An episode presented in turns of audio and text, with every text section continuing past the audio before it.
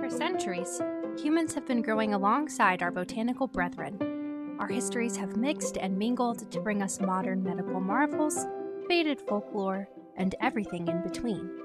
Of course, in order to understand the plant, we have to start with its roots. I'm M. Governor Gaddis, and this is Rooted.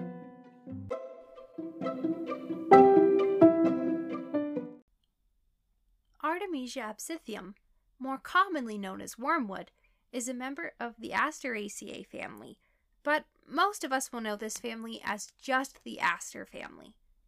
Wormwood's most famous family members are daisies, sunflowers, marigolds, and even lettuce.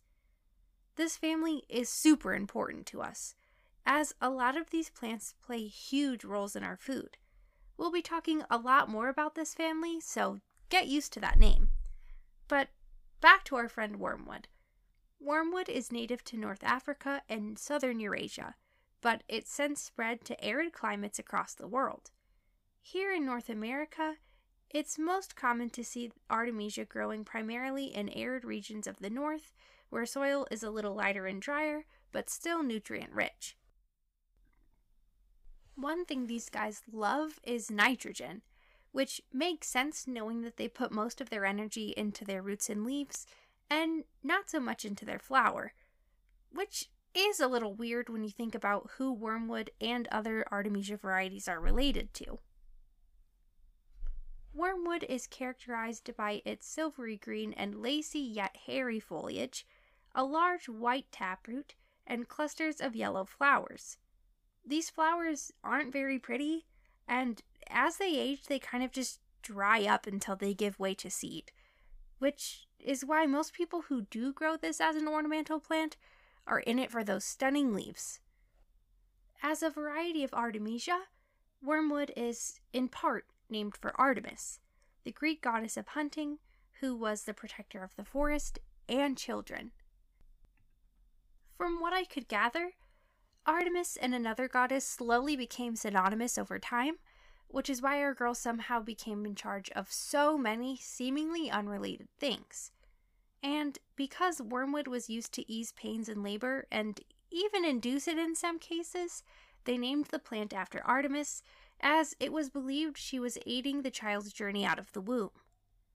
Additionally, it's believed the plant was also named for the 400 BCE botanist and medical researcher Queen Artemisia II, who studied the plant closely. You may be wondering why this specific variety of Artemisia is called wormwood. And who could blame you? It isn't exactly the most appealing name, after all. The reason it's called wormwood is because our most early recorded use for this stuff was actually to treat parasites and to fend off malaria. In fact, in 1596, Li Shizhen recommended a tea made from Qing Hao specifically to treat malaria symptoms. It reportedly tasted terrible, but really did the trick, so word about the cure spread quickly, while malaria, thankfully, did not. We actually still use wormwood in some forms of medicine to treat malaria, though as of 2019, the World Health Organization officially stated it no longer supported the use of Artemisia to treat malaria in any way, as their studies showed it was simply not as effective as other methods. Well, that was kind of bummer news for wormwood, it still has plenty of other uses throughout history. Wormwood has been used to treat all kinds of other nasty parasites, including intestinal worms, fleas, moths, and even sea dragons. Which I guess kind of makes sense if you imagine sea dragons as just big, huge, scary worms. The most famous use for wormwood is, of course, absinthe. For those of you who might not know, absinthe also sometimes referred to as the green fairy, is described as an anise flavored spirit made from wormwood, anise, fennel, and other culinary herbs. It has a cloudy and slightly green tinge when mixed with ice and water, and is often served with a sugar cube, a slotted spoon, and casually on fire. It tastes a lot like black licorice, so if you enjoy those flavors, or just appreciate a little showmanship and drama in your drinks, you'll like this stuff. One of the things absinthe is famous for is making the people who drink it trip balls. Or at least it used to be. But that whole thing is a little more complicated than you might think. Absinthe has its roots, pun kind of intended, in medicine, as wormwood was commonly mixed with alcohol when it was being used to treat worms. This worked particularly well because wormwood made a person sweaty, made their stomach more acidic, and is a diuretic. So basically, it just made them terrible hosts of the worm party in their stomachs. And honestly, alcohol was just kind of a go to back then for making this stuff more bearable. This medicine slowly worked its way to France, where it was used to help soldiers recover from malaria in the First World War. When soldiers came back, they had really developed a taste for the stuff, so they got to work crafting better and better versions. As it started gaining popularity, it also started getting a lot of attention from the town prudes, who thought people were maybe having a little too much fun drinking it. Their main concern was that people might be getting absolutely trashed when they drank absinthe, and they believed this was because wormwood contains a chemical compound called thujone, which is a known psychoactive compound that can make people hallucinate a bit from time to time, but only about as much as marijuana would.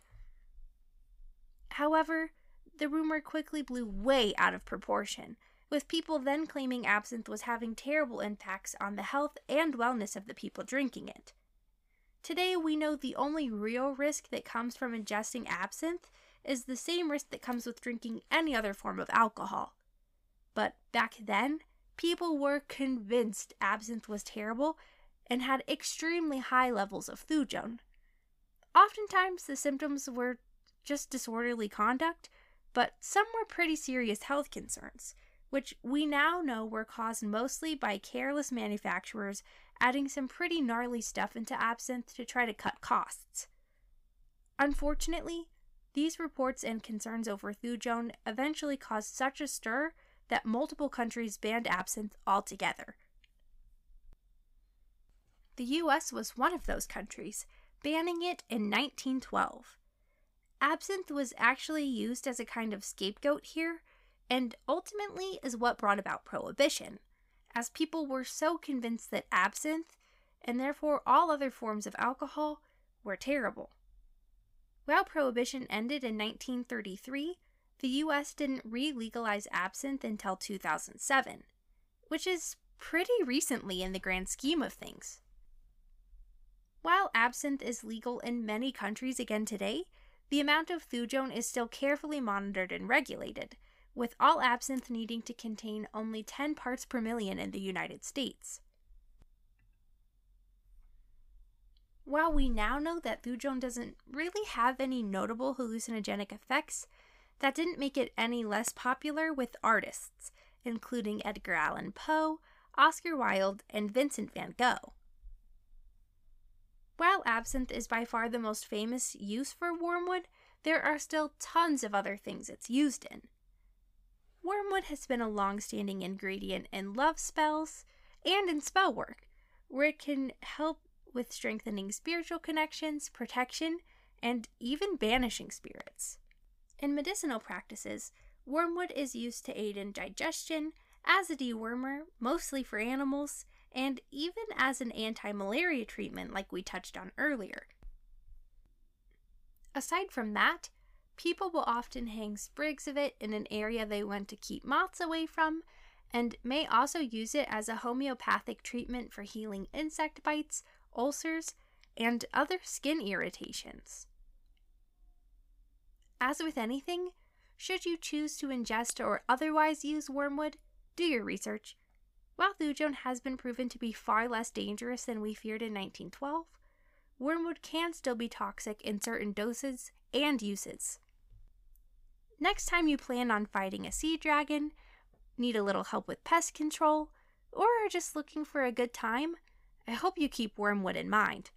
Depending on where you live, you might even see this plant every day without ever thinking about all the amazing things we've used it for.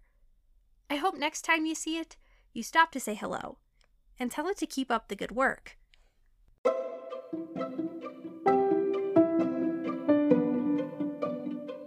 If you liked this show, please consider subscribing and leaving us a review on Spotify, Apple Podcasts, or anywhere else you listen. You can follow us on Facebook, Instagram, and TikTok at rooted.pod. We're on YouTube at rooted.podcast, and check out our website, rootedpod.com, for transcripts, updates, and so much more. Thanks for being here. And until next time, be kind to yourselves, be kind to the earth, and just like a plant, drink your water.